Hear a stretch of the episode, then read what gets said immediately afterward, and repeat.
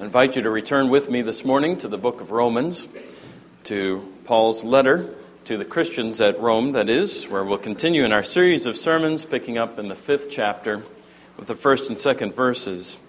Romans chapter 5 is where we go. You may remember that Paul has carefully crafted this letter so far as to urge upon us, upon all his readers, the need for justification, for being made right with God because of our sins.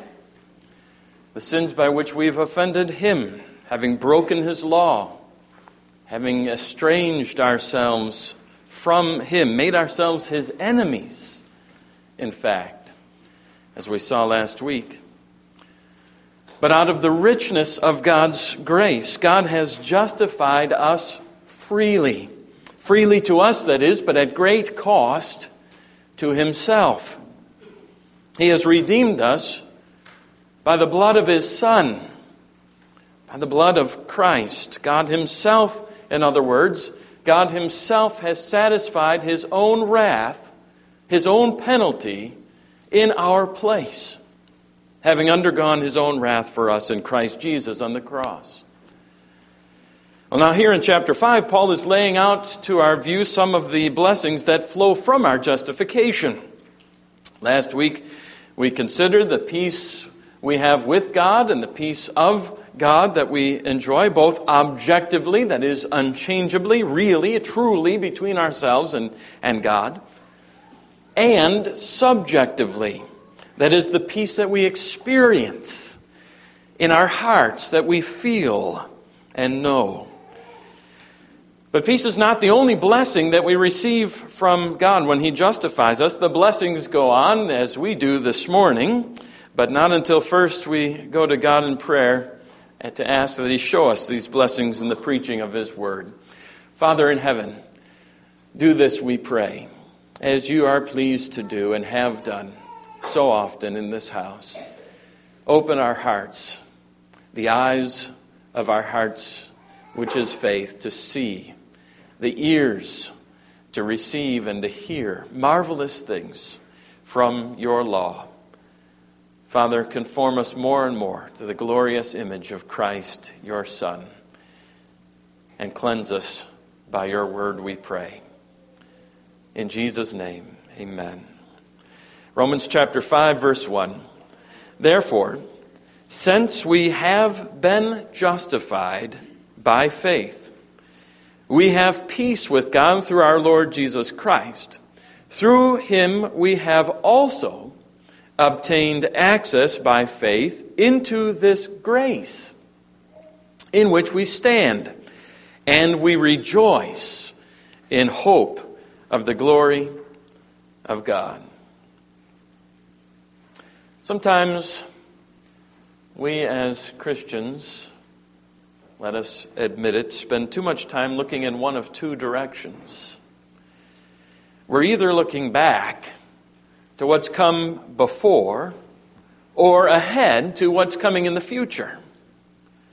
Now, there's nothing wrong with either of those. Of course, Looking back is something the Scripture itself does. Often has us looking back to see, for instance, the faithfulness of God in the past to our spiritual fathers and mothers. We look back on the sacrifice of Christ on the cross once for all, and that too is important. In like manner, there's nothing wrong with looking back in your own lives and seeing the way that God brought you to Himself, to a saving knowledge of His Son. Some of you have very interesting and dramatic conversion experiences and stories about how God awakened you and changed your heart and life by His Spirit in remarkable ways. And then, on the other hand, we spend time looking ahead. And the Bible itself does that too. Often. Often our eyes are set on the future and on the great things that God is going to do for His people in the future. That too is good and right. And we will do some of that even this morning. But there is another direction in which to look. Not only on the past and on the future, but on the present. The Bible has plenty to say about that too, about the right now. Right here in this passage, there are two blessings, two present blessings in the life of the Christian that flow from our justification, from our having been made right with God. The first one to consider this morning is this Because we have been justified freely in Christ Jesus, we have access to God's grace. Verse 2 Through him we have also obtained access by faith into this grace in which we stand. I will confess to you, frankly, this morning, that I find myself agreeing with the Apostle Peter this morning that there are some things in Paul's letters that are difficult to understand.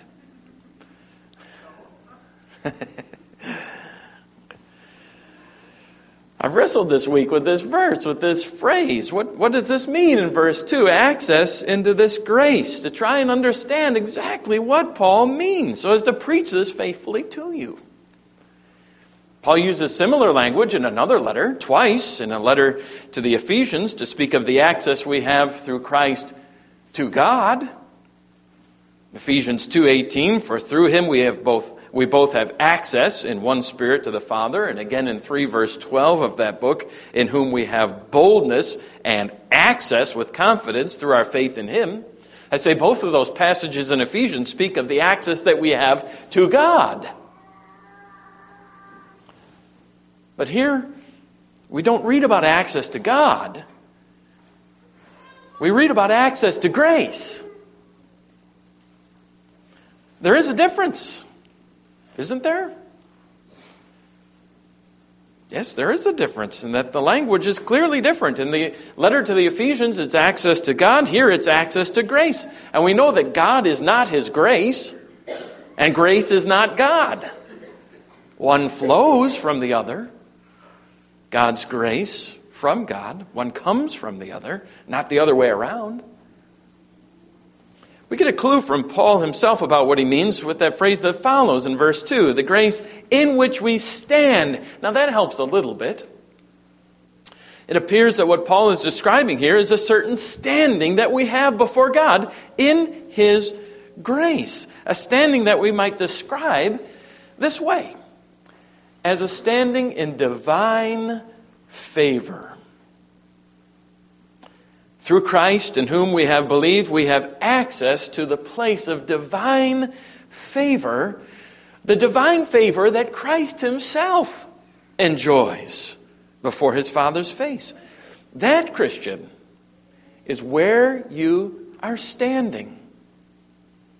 You are standing in the grace of God, wrapped in the robes of the righteousness of Christ, which were given freely to you when he took your sins on himself and gave him his righteousness to you in return, in exchange. And placed that righteousness on your account. Isn't that marvelous? Isn't that wonderful to consider? You stand before God where Christ stands before God in his favor, in God's good pleasure. You.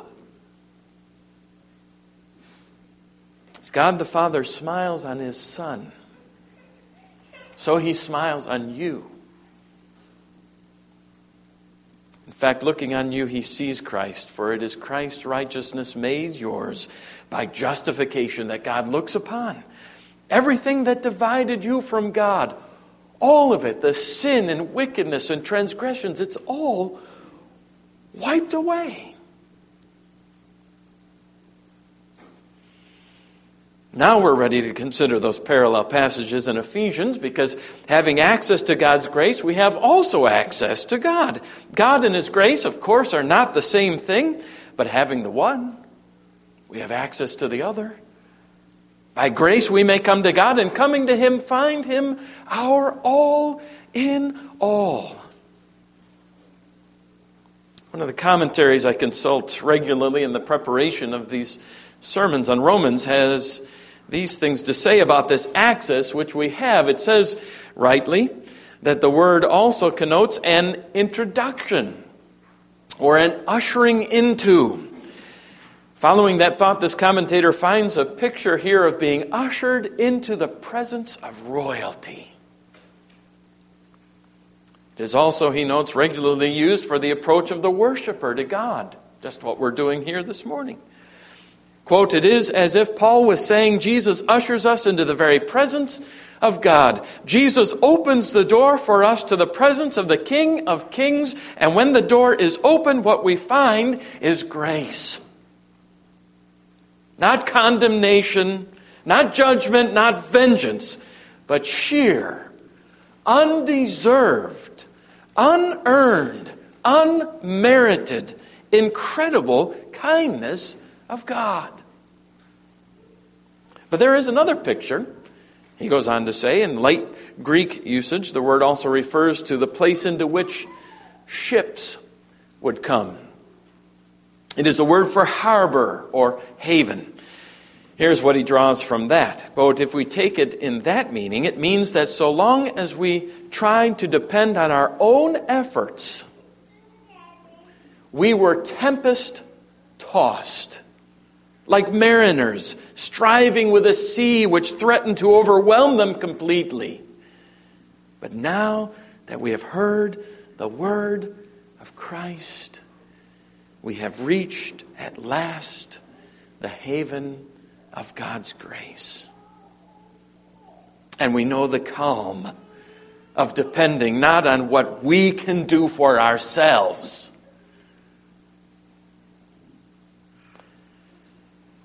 but on what God has done for us. Because of Jesus, we have entry into the presence of the King of Kings. We have entry into the haven of God's grace. Well, even if that word was not used that way until after Paul wrote this letter to the Romans, it still is an accurate description of the situation. We have found safe haven. We have come into the harbor of God's grace. And here we stand, safe and sound. And there's no place that we'd rather be. No place. That's the first present blessing the present blessing of those who are in Christ by faith, that they enjoy right now, that we enjoy this very day. Let us never take it for granted. We have access to God's grace. The second present blessing to consider this morning is this because we've been justified freely in Christ Jesus, we have hope. Hope of what? Hope of heaven. Now you say, well, wait a minute, wait. I thought you were talking about present blessings. That's not into the future. But I am talking about present blessings. We have right now hope of glory.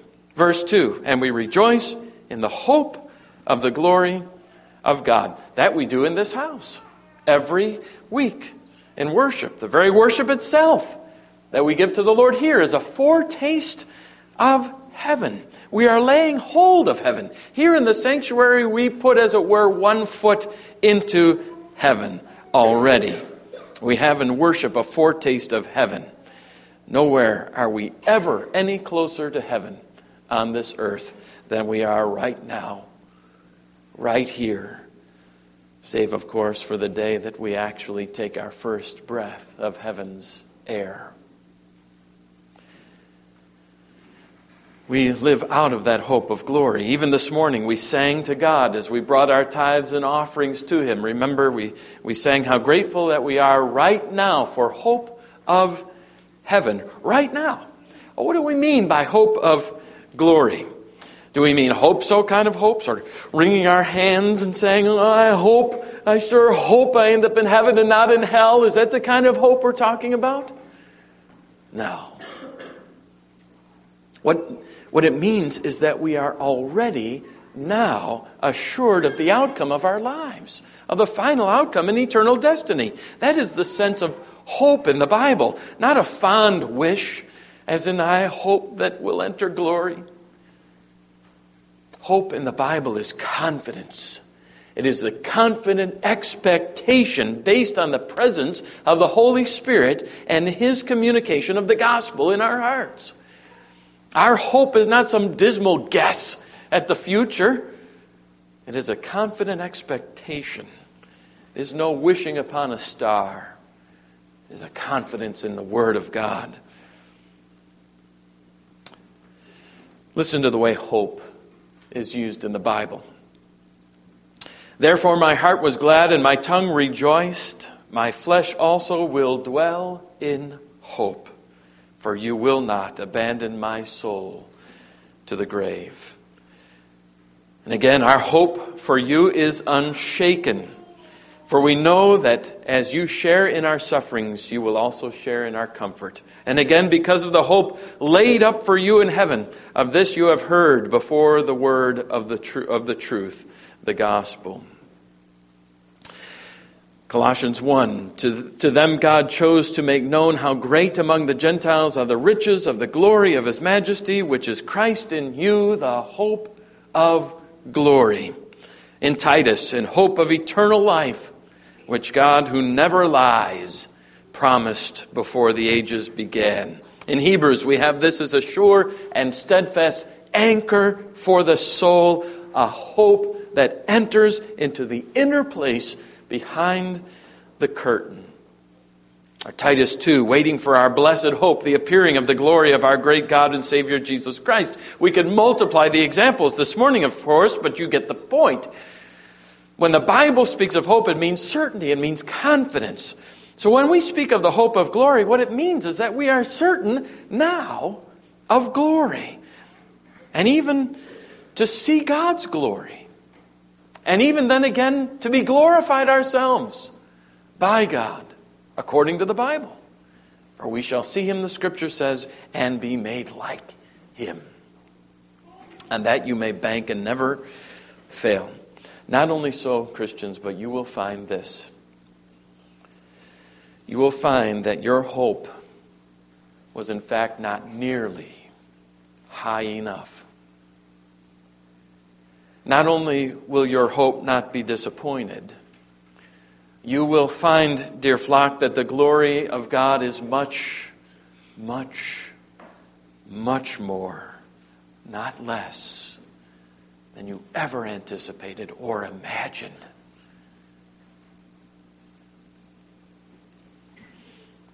I suspect that you will have long forgotten about hearing this sermon this morning when that hope reaches fruition and you see it yourself. It may not be the case, it may be in a moment, maybe this afternoon.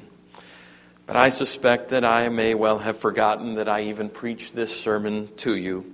But if I have not, I will be telling you that day. Told you so. you will find that your hope is not too strong, not too high, but too weak, too low. The point is, this is a thought akin to other places in Scripture where a future state is already said to, to exist in the present by means of having grasped it by faith. It is a present reality. By faith, we have eternal life, the Bible says. Our citizenship is in heaven now. And we are seated at the right hand of Christ in the heavenly places. You can think of other passages that speak the same way. For Paul, the hope of heaven was as real as the reality itself and just as present. It was present to him every day. And he wanted the same for the Christians to whom he ministered. He wanted it by the sacred Spirit who lived in him. He wanted the same for you. He wanted the same for you as it was for an important figure in the mid 20th century English in mid 20th century English Christianity, a Cambridge scholar of ancient languages. His name was Basil Atkinson. He was a lifelong bachelor. He lived first with his mother and then with his sister. He was something of an eccentric. Atkinson was. He rode an old bicycle across the campus of Cambridge. His official role in the school was keeper of ancient manuscripts. He had a voice that was often mimicked. Being, however, a man of good humor, he used to tell the story on himself of having addressed a meeting of the University of London's Christian Union, only to have the moderator artlessly tell the audience after he sat down that in tomorrow's meeting they were to have uh, speaking to them two undergraduates from Oxford who were perfectly normal human beings. But Basil Atkinson was a devout and prayerful Christian. And he was a good friend and encourager of Christian university students, including a young man, a young student by the name of John Stott, whose writings, as many of you know, have themselves proved a great asset to the church in our generation and will, no doubt, for generations to come.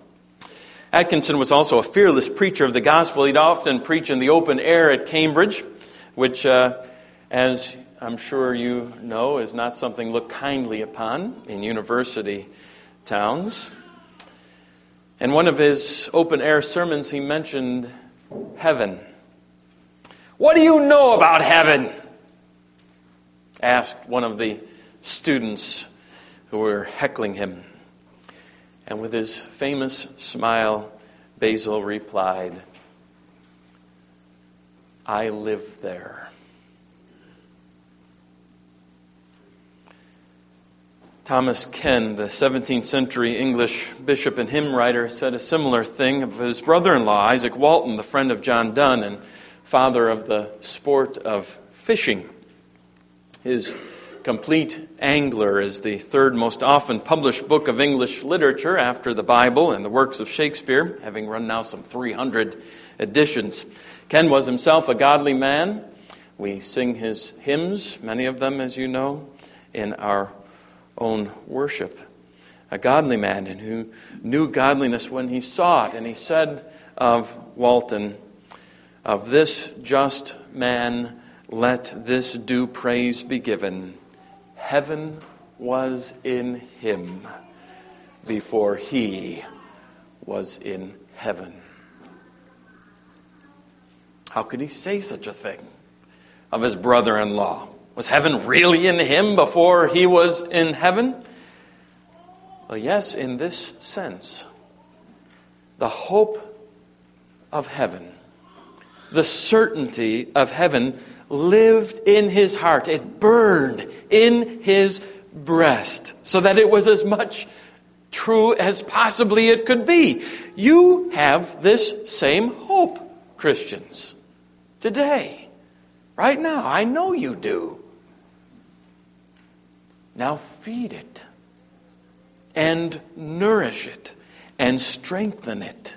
That certainty, that hope of heaven. Thinking often on it, as Paul did, so that it simply comes, as it does right here in this passage and so many others of Paul's, comes spilling over the rim of your heart and across your lips,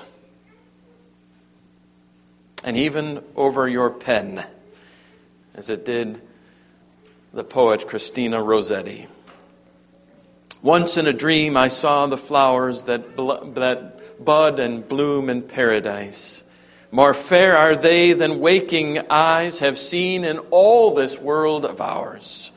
And faint the perfume bearing rose, and faint the lily on its stem, and faint the perfect violet compared with them. I heard the songs of paradise. Each bird sat singing in its place, a tender song so full of grace it soared like incense to the skies. Each bird sat singing to its mate, soft, cooing notes among the trees. The nightingale herself were cold to such as these. I saw the fourfold river flow, and deep it was with golden sand. It flowed between a mossy land with murmured music, grave and low.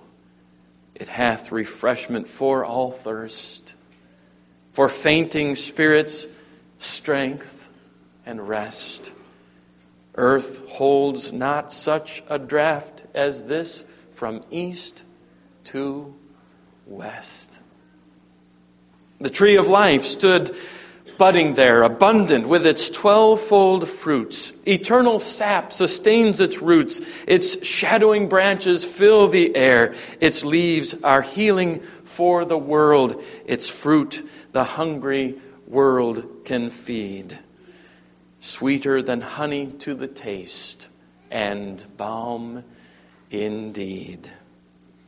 I saw the gate called beautiful and looked, but scarce could look within. I saw the golden streets begin and outskirts of the glassy pool. O harps, O crowns of plenteous stars, O green palm branches, many leaved, eye hath not seen, nor ear hath heard, nor heart conceived. I hope to see these things again, but not as once in dreams by night, to see them with my very sight, and touch, and handle, and attain, to have all heaven beneath my feet, for narrow way that once they trod, to have my part with all the saints, and with my God. Amen.